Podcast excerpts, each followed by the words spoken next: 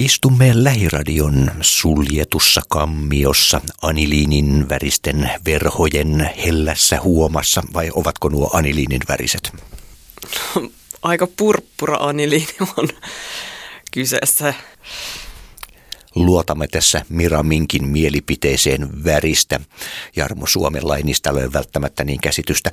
Mira Minkä saapui tänne juuri asukastalo Hannasta. Siellä on abstraktia tavaraa tässä kuussa esillä. Joo, eli mä oon te- tehnyt näyttelyn ja siellä on abstrakteja maalauksiani sekä kuvarunoutta esillä. Ja nämä kuvarunot perustuu tähän mun kuvitettuun kirja- tai runoteokseen. Ja tosiaan sitten ne abstraktit maalaukset on yhdistettynä tällaiseen virtuaaliseen sivustoon, mi- mihin mä oon tehnyt, minkä mä oon tehnyt. Ja siellä on abstrakteja kohtia niminen runosetti myöskin siellä nähtävillä siellä netissä. Eli virtuaalinen sivusto, mm, mitä kautta tänne pääsee? Eli sen pitäisi olla siellä tapahtumat.hel.fi sivustolla se nettilinkki ja se on mulla tuolla somemarkkinoinnissa vielä erikseen se linkki. Tänä aamuna oot nyt sitten nämä käynyt ilmeisesti ihan yksiksesi pienillä kätösillä ripustelemassa. Joo, no sinne ripustuspaik- tai siis tota noihin, joo, ripustukseen. Siinä meni semmoinen pari tuntia ainakin ja ihan hyvä siitä tuli ja tosi käsivoimia joutuu käyttämään, mutta onneksi sain vähän apua sieltä myöskin henkilökunnalta tai porukalta, että ihan hyvin se meni. Tämä on siis koko kuun ajan siellä Sturenkadulla Hannassa esillä, mutta ainahan sulla on monenlaista rautaa tulessa. Mites tässä muuten, muuten on Mira Mink puuhannut viime aikoina? No on itse asiassa puuhannut kaiken näköistä ja tällä hetkellä on myöskin uudessa Hakaniemen hallissa puupiirroksia esillä yhteisnäyttelyssä Anu Steenin kanssa ja mä oon tällaisessa Kallion taideryhmässä mukana ja sitten sen parissa on tässä tulossa muutamia ryhmänäyttelyitä ja yksinäyttelyitä. Sitten tämän kevään aikana niin mä oon ollut kansainvälisessä näyttelyssä Venetsiassa siellä ryhmänäyttelyssä, joka on ihan kuratoitu näillä mun kuvarunoteoksilla ja siten yrittänyt saada markkinointia mun teksteille ja samalla kuvituksille, jotka ovat siis tosiaan osa tätä mun kuvarunokirjaa. Kuinka tärkeää se on, kun sä mainitsit nyt tämän Kallion ryhmänkin, kuinka tärkeää se on verkostoitua muiden taiteilijoiden kanssa? No kyllä se on itse asiassa todella hyvä tapa verkostoitua, saada vähän niin kuin tietää millaisia taiteilijoita on tällä hetkellä liikenteellä pitämässä näyttelyitä ja oppii erilaisia tapoja katsoa niitä tauluja ja teoksia ja tosiaan saa uusia ideoita omiinkin juttuihin ja ammatillisia vinkkejäkin. Tietenkin kun taiteen parissa mennään ja runoudestakin on tässä jo puhuttu, niin eiköhän ole myös sen aika. Mitä me kuulemme? Eli renesanssia rakkautta englannin kielellä. Renaissance and love. He looks for a lost heart. In the depths of his heart, a big hole shouts fulfillment. In the past carries the burden. A gentle idea of soft shapes. Ja tämä löytyy myöskin suomeksi surunlyömät kirjastani. Sitten toinen, jonka halusin tähän ottaa esiin. Sateenkaari, Rainbow.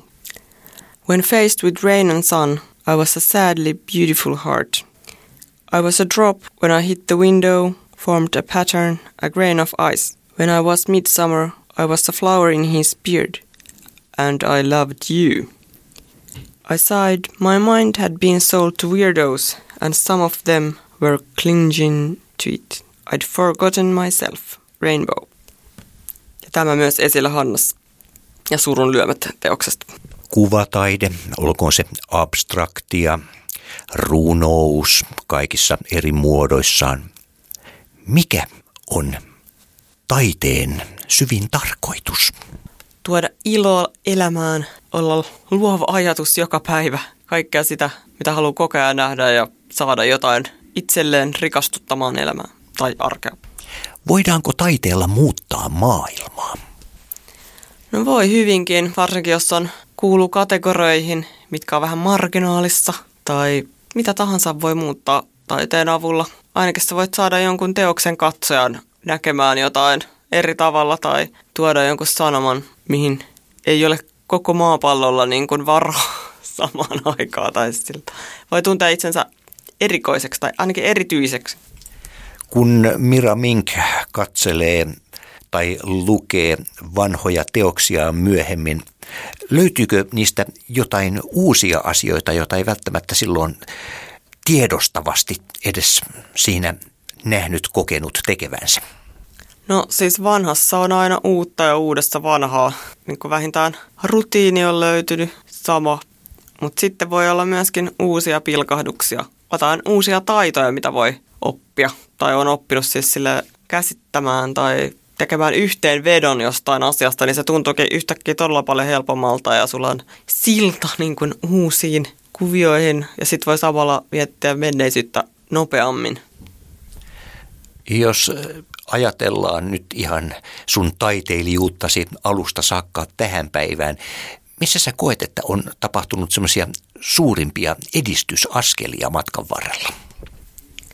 No edistysaskelia on varmaan silleen, että kun on taideprojektit tai jotkut asiat voi koostua niin, niin pienistä yksityiskohdista, niin kuin esimerkiksi tekstin kirjoittaminen omakustanteena. Ne pikku yksityiskohdat, niin kuin ne saattaa tuntua tosi vaikealta aluksi ja siltä tavalla niin hankalilta, hankalilta hahmottaa elämässä tai kokonaisuuksia, joita niin kuin kohti joutuu tavallaan harppomaan. Niin niiden pikkunippelien käsittely on aika, niin kuin, aika työlästä. Ja olen oppinut ainakin sen, että on tullut helpompia, helpompia polkuja ajatella ja sitten tehdä niitä juttuja loppuun. Eli varmaan siihen tulee niin kuin se rutiini. Mutta toisaalta se pätee kyllä ihan elämässä yleensä kaikkeen muuhunkin. että tekemällä oppii edelleenkin pitää paikkaansa tosi hyvin. Eli elämä on taidetta ja taide on elämää. No pakko vetää yhteen ihan sillä peruslogiikalla, ei, muuten ei tule mistään kyllä mitään. Maailmalla venyy ja paukkuu niin kuin purukumia ja trumpit on pidätetty ja putputtimet tuolla toisella suunnalla tekee omiansa. Kuinka paljon sä ammennat tuosta ylipäätään ihan koko maailman menosta, vaikuttaako se sun luomisprosesseihin vai menetkö sä ihan omassa pienessä maailmassa? No, mä menen ihan omassa pienessä maailmassa yksityiskohtineen päivineen. Mutta toki siis ympärillä on uhkia, eli silloin on pakko reagoida myöskin niiden, niiden mukaan. Eli kyllä niissä tietysti tulee niitä teemoja esiin ja korostuu semmoinen – en mä tiedä, ei mikään varovaisuus korostu, vaan siis silleen niin kuin kriittinen ajattelu korostuu. Onko näissä teemoissa tapahtunut olennaisia muutoksia tässä vuosien varrella, jos ajatellaan alusta saakka? No en mä tiedä, onko teemoissa rakkaus kehittyy, lakkaa ja silleen niin kuin muuttuu ja kasvaa, niin varmaan sitten jos ensimmäiset runoteokset on ollut puhtaasti rakkaudessa tai jostain tämmöisestä – rakkauden palosta, niin kuin noin kaksi runoa, jotka tuossa just puhuin, niin olivat, niin se tota, rakkaus tosiaan muuttuu, että uskotaan siihen ja kasvaa. Ja rakkaushan on hyvin monisäikeinen asia. Periaatteessa jos ajatellaan ihan mitä tahansa asiaa elämässä, mitä me teemme, niin jollakin laillahan me teemme sitten rakkaudesta johonkin. Joo, siis rakkautta pitää kierrättää Eli me mennään niin sellaisessa ympyrässä, elämän ympyrässä ja sitten kierrätetään vähän niin kuin maalaa kierrätyspahville tai johonkin, kun niin tulee niitä pahveja niin kuin liikaa kerätyksi. Niin silloin sitten se asia pysyy siinä, piste. Läiskästään rakkautta elämän kierrätyspahville.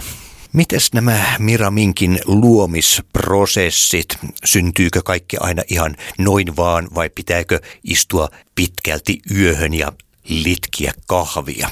Oletko kahvin ystävä? Olen ehdottomasti kahvin ystävä, mutta välillä yöunien vuoksi kannattaa aina harkita, että kuinka monta kuppia juon. Mutta aamuisin yleensä juon kahvia. En ole iltakahvin juoja. Mutta oletko siis myös aamuihminen vai onko se aamuherääminen ja aamukahvi pitkin hampain vain silloin, kun on ihan pakko nousta kukon laulun aikaan? En osaa vastata itse asiassa tuohon, mutta uskoisin, että olen sekä että. Vai olenko iltapäiväihminen? Ettäkö, sekäkö että? No melkein näin on. Mira Mink kuitenkin työskentelee niin monella alueella. On tätä maalaustaidetta, on runoa, sitä yhdistetään myös kuvaan ja niin edespäin. Millainen taiteilija sinä itse asiassa olet? Millä alueella koet olevasi omimmillasi? No mä oon varmaan kuitenkin se tekstin käsittelijä. Sille mä ajattelen, että, aika paljon käsittelen asioita tekstin avulla. Eli kirjoitan ja sitten tuotan, mutta myöskin luen. Eli jos pitää valita, että millainen taiteilija, niin varmaan niin tekemäni asiat perustuvat myöskin tekemiini kirjoituksiin, vaikka niitä ei ole esimerkiksi julkaistu vielä. Eli voiko sanoa, että sinä myös kuvituksissasi näet siellä sen jonkun tekstin? No periaatteessa voisi sanoa, koska kaikkihan on niin renesanssista lähtien niin aika sanotettua, tai Egyptin muumioista lähtien. Sielläkin on jo tekstiä, ainakin mä päättelen siitä näin. Millaisessa valossa Mira Minkin abstraktit työt ovat omimmillaan? Abstraktit työt on omimmillaan kaikissa valoissa. Et voi olla negatiivinenkin kuva ja silti siellä näkyy se abstrakti hahmo tai asia tai viiva tai piirros tai pyörää muoto. Ja joka tapauksessa valot, varjot ja äänet muuttuvat. Kun varomaton vaeltelee läpi rattapihan, silloin valokaari vaurioittaa sisäelimet. Nenässä voi tuntea myös kärähtäneen lihan, se on draaman haju, jota koskaan unhoittaa voi et. Valot, varjot ja äänet muuttuvat, valot, varjot ja äänet muuttuvat. Siveltimen annan tuosta pintaa, jolle painaa kaiken, joka poltti rinta. Viljelijä, taiteilija, joka ottaa kankaan. Kaikki pitää saada kasan, edessä on